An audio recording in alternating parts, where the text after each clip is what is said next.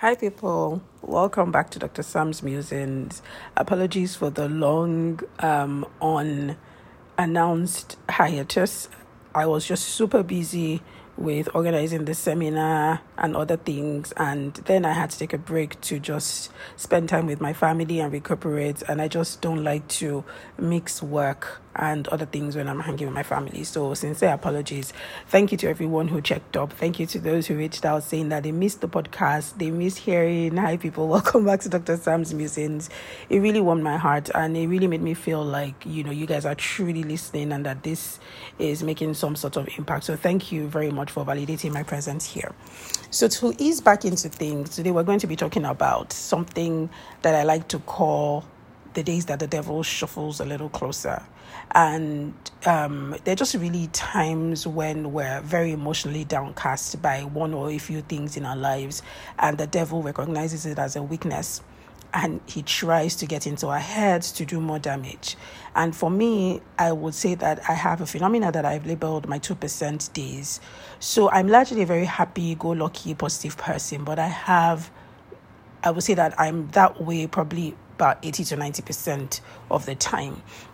But I have um, periods, obviously, like every human being, where I'm just really sometimes just irritable, sometimes very cranky, um, not very sociable. And then there are times that I would say that I'm really, really sad. And I always say that, you know, the sad parts of my life are like 2%. And um, when I think about, you know, one of the greatest causes of pain for me, obviously, most people, I mean, if not everybody that listens to this podcast knows that I'm in a polygynous marriage. So sometimes my 2% days are from polygyny. And, you know, I would say that when I even look at the sum total of polygyny, I always say to my husband that I have 98% good days and I have 2% bad days. So when I have my 2% bad days, I just want to share with you how how you know I deal with them and how I quickly get out of the rut and prevent the devil from shuffling closer. So you know we're human you know and when you're deeply spiritual and when you have a connection to god it's sometimes even harder when you have emotional down down times because you know exactly what is right. You know everything. There's nothing that anybody wants to tell you about trials or being patient or God having a plan or things like that. You know those things already. You know them. They're things that you tell other people.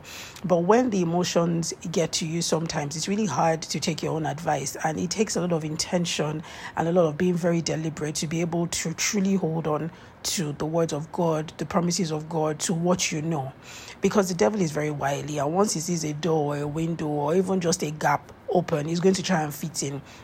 And then whatever it is that is ailing you or bringing you discomfort, he's going to add salt, maggi, oil, and everything to it and make a whole buffet in your head.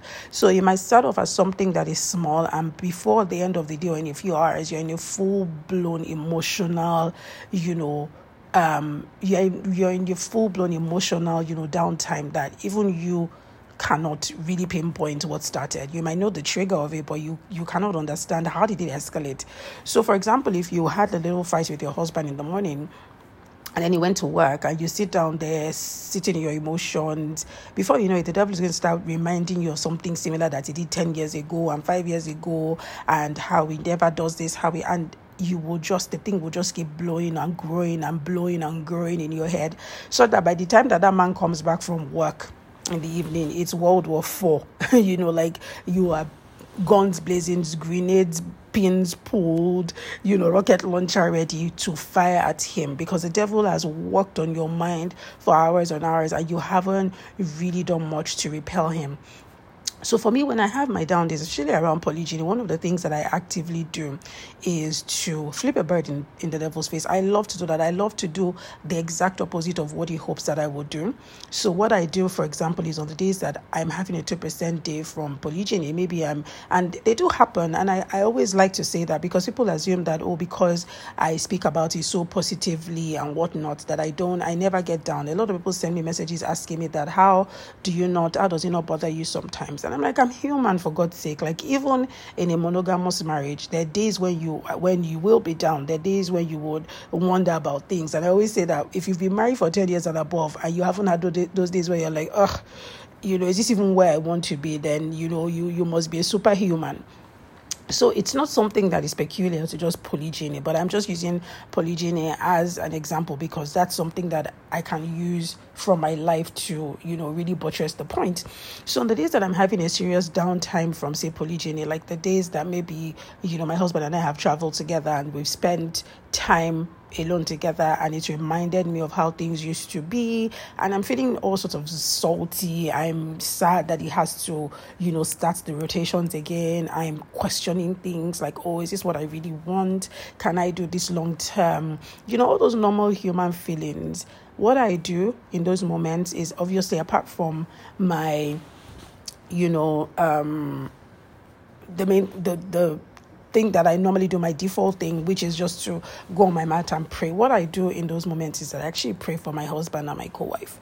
Like, it's in those moments that I pray for them the most because I know that that's the complete antithesis of what the devil wants me to do. He wants me to be mad at them and, you know, blame them and probably curse them and be mad, you know. But I'm like, no, that's when I pray for them and I pray to God and I thank God. And then I, I actively draw out the positives. I I'm very positive minded. I'm the kind of person that I believe without a shadow of doubt that anything that happens in my life has positivity. And I think because of that mindset, God always shows me, you know, the positive, you know, side to things. But again, human being, there are days that you don't you don't have the spiritual strength or even the emotional strength to you know, easily find those positives. So for me, on days when I'm really downcast, I intentionally and deliberately go and look for positives in the things that are causing me pain at the moment. So, for example, if my child has done something that is really bothering me and it's making me, you know, sit up in bed at night or whatnot, I will think about how amazing either of them are you know how thoughtful how kind how funny. And you know it just reminds you that there's a lot more to be thankful for than to complain about. You know the same thing with polygyny. If polygyny is pulling me under i just remember how you know how my husband has been amazing through it all, how I have gained um, a sister and a friend in my co wife, how Allah has been merciful to our family and made it such a beautiful example of polygyny and things like that. And it really, really helps. You know, when you focus on the positives, the negatives don't seem so massive anymore. You realize that you have a lot more to be thankful for than to complain about. And there are even days when I feel as if, you know what, I kind of deserve the two percent days because I'm like, well, if this is the little comma in the story, then I just have to take it and be happy with it because there's no story that is, you know, bump free. There's no story that doesn't have, you know, its bad patches and whatnot. So I always think if this is what I have to deal with to be happy most times, then I welcome it and I revel in it and I will deal with it and move on. But it does get very heavy. It does get very you know emotionally draining and for me because of my personal nature when i'm down it's it really really affects me. There are days that I don't even want to get out of bed. There are days that I don't want to do anything. And for someone that has a lot to do and likes to be extremely productive like me, that's like that's like shooting me literally. So i hate when i get to that point where i don't even want to interact i don't want to do anything. So i fight it and i try to make sure that it doesn't last more than it should. I however recognize the place of emotions. I understand that you know sometimes emotions have to rise. No matter how much we label some emotions um, negative emotions like pain and fear and anger they serve very positive purposes. Like sometimes when you're in pain about something, it's really God just pulling you back. It's Him just wanting you to come back to Him for further clarity, for further instruction. So for me, when I'm in pain, I always, actually about polygyny, I always ask God, I'm like, I honestly, I think I've done everything you've asked me to do. I think that I have completely surrendered to your will. Is there something else I'm missing? Is there something you're trying to tell me? Is there something that, you know, this restlessness of my heart is meant to show me. If there is, please, yeah, like give me clarity, point me in the right direction. Let me see what you're trying to show me. So I never think about it as, oh, God is punishing me, something is happening to me. I always try and think, okay, what is God trying to teach me? Why is my heart so restless? This is something that I have accepted. This is something that I've lived with for almost three years now. Why am I still feeling this type of way? At this time. So i i lean i i go back inside myself and i try to kind of ask you know questions and i try to see if there's anything that god is trying to show me. But again the emotions sometimes are just you know pushes from god for certain actions. So if if you're sad about something or something is bringing you pain it might just be that god wants you to come back to him. God is calling you back you know okay why am i hurting? Give me some ease. I i can't do this by myself. Help me. Just those you know um just just that um you know leaning back upon god might be the purpose of your pain just like fear is for me an emotion that teaches us to sit up and pay attention. So if you're fearful about something, I always say it's your reminder from God to pray about that thing. So you pray about it, you become proactive, and you know, you take extra precautions. So even the emotions that we have labeled negative emotions have very, very positive, you know, roles that they play. So I'm very pro feel what you need to feel. I don't like when people sweep emotions under the carpet. So I allow myself go through the motions of my emotional roller coasters when they come. I just allow myself lean into it. I cry when I need to cry. I sulk when I need to sulk, but I just don't let them stay longer than they should because I recognize that the longer they stay, the more room I create for the devil. And he really does shuffle closer in those moments. When he sees that you're emotionally downcast, he shuffles closer and he literally will play. And I believe that he will literally really place an arm um, around you and just be like, hey, I found someone I can influence. And then it begins to, you know, in Islam, there's, there's what's called waswas. It begins to whisper on your heart, in your head. It begins to take little things and turn them, literally turning mount, molehills into mountains, like ginormous mountains that seem insurmountable. And the painful thing is that a lot of people in those down times, whether 2%, or that 10%, do things and say things that can undo the 90% or the 98 percent or the 50%. So we have to be extra cautious that in our moments of pain, in our emotional down times, we do not do or say things. We recognize that the devil is trying to make us ruin the bigger picture by focusing on the smaller picture. And we do not do or say things that will affect us when we come out of that funk. There are many people that when they're mad, when they're upset, they use horrible words, they do horrible things. And you know, these slowly and very strongly chip away at the cord and the ropes of relationships. You know, that you say you use big words, you use mean words, you use very, very cutting words, you use people's past actions against them. And then you come out and, you know, the, the, the funk clears, your eyes open, and you're like, oh my God, what have I done? You apologize. But like I always use the egg analogy for my children, no matter how much you apologize, you can't put the egg back together, even if you, no matter how careful you are, even if you're able to pick up all the pieces and glue them back together, it will not be the the same egg as before. So you slowly but surely kill relationships when you allow, you know, the downtimes dictate how you behave. You you you act you know impulsively. You say things to hurt to maim.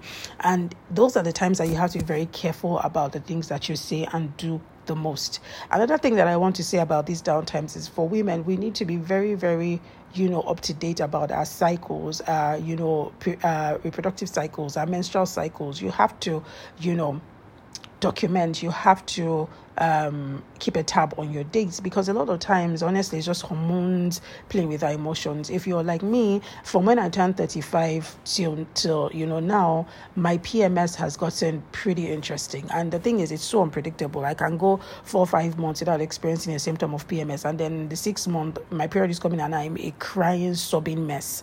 And if I'm not aware that my period is coming, then I'm just like, what's wrong with me? You know, this, that, that, that. But when I know that it's my period coming, I'm like, I know what this is. I beg. I'm going to just keep my mouth shut. I'm going to warn everybody around me and just deal with it. So I let my husband and my children know, look, my period is coming. I'm a bit cranky. I'm irritable. I don't want to snap at anyone. So just give me space. And they know that in a day or two, the madness will clear. But if you're not sure, if you don't even know what's wrong with you, it can really really escalate because you're confused. People around you are confused. You know everybody's like ah, what's going on? What, what's going on? You don't know. You know the devil now comes and then he really really scoots closer and makes the situation worse. So it's very important you know as women that we keep tabs on our dates and we know you know the changes that occur within us or you know to us when our periods are approaching or during our period so that we can act accordingly and we can really just call the bluff of the devil and say look these are just emotions hormones messing with my head. I'm not going to let you come and make it into something else and you know i just hope that you know this has made sense to someone if there's something right now causing you pain you know don't do what your basal instinct is telling you to do don't revel in the pain in the anger and let it lead you to speaking or acting out you know, do the opposite of what the devil expects you to do. Pray for the person or the thing that is causing you pain. And yes, another thing that I wanted to talk about was, you know, that the the power of conversation. Sometimes all you need to do is get things off your chest. And it's not even getting things off your chest because you need someone to prefer a solution for you. It's sometimes just speaking. And not everybody's like that. But for me, when something ails me, if I cannot speak about it, I feel even worse. So sometimes it's even the same people that are causing you pain or the same thing that is causing you pain that you return to to find consolation. So in my instance, there was my my most recent two percent day with polygyny. I talked to my co-wife about it. We shared, you know, we talked about it for a while. I talked to my husband, and they were the two people, apart from my best friend, that were able to help me deal with the funk. They were the ones that honestly lifted me out of that fog. Even though, yes, I realized that PMS was playing a significant role as well, but they really helped me, especially because at that time, I, because I'd been traveling, I lost track of my, you know, my dates, and I didn't even realize that it was PMS. But I had a solid trigger for what pushed me into the funk. But you know, I needed help getting out of it, so I spoke to them, and they really, really helped. So sometimes just talking to someone, not because you want them to tell you what to do, but just speaking about it, you know, it really, really, really relieves the pressure. It kind of removes you from that vulnerable state that the devil can come and do damage. It might just be someone reminding you about God or someone just giving you a tight hug because of something you've said or just saying something funny. But sometimes all it takes is sharing with one person, one trusted person to relieve the pressure. So I hope that this helps, and I hope that whatever it is that you're dealing with in your life that might, you know, give you some emotional downtimes, and it might be several things, it might be multiple things that on the days that you have what I call the two percenters in my life, that you're able to you know, get into your own head before the devil does and kick him out. So if you're Muslim, this is the time that you want to be constantly repeating A'udhu Billahi Minash Shaitani Rajim. This is the time that you want to be in a constant state of istighfar. You want to keep saying things like La ilaha illa anta subhanaka inni kuntu You know, these are the times that you really, really want to repel the devil and seek closeness with Allah. You also want to be clear and sure that, you know what, this, what I'm feeling is not a consequence of something that I've done. So you're doing a lot of istighfar. If it's, if it's, if it's in your capability as well, you can give something in sadaqah. You can, you know, do some sort of charitable act to really, really help, you know, help you be, you know, um, in a better state of mind because you know charity what we don't realize about charity is that it's it's such a powerful cleansing tool sometimes. You do something and you don't even understand the effect of the barakah that washes into your life just by doing a kind deed for someone. So if you're down in the dumps as well one of the ways that you can pull yourself up is to remember those that you know don't have don't even have it as good as you and to do a kind charitable act towards someone. I really hope that this has helped someone. I hope that whatever it is that is pulling you down in the dumps whatever it is that is you know your pain point whether it's a constant one whether it's a it's a it's an acute one whatever it is that you can push the devil away and you can help yourself get out of the funk by being proactive by praying by seeking forgiveness by speaking to God and you know asking him for clarity by being charitable and by praying for what exactly is causing you pain. Um I don't ramble on too much, and I pray that you know God grants grants all of us ease in whatever is ailing us. I will be back again next week. Thank you for listening. Bye.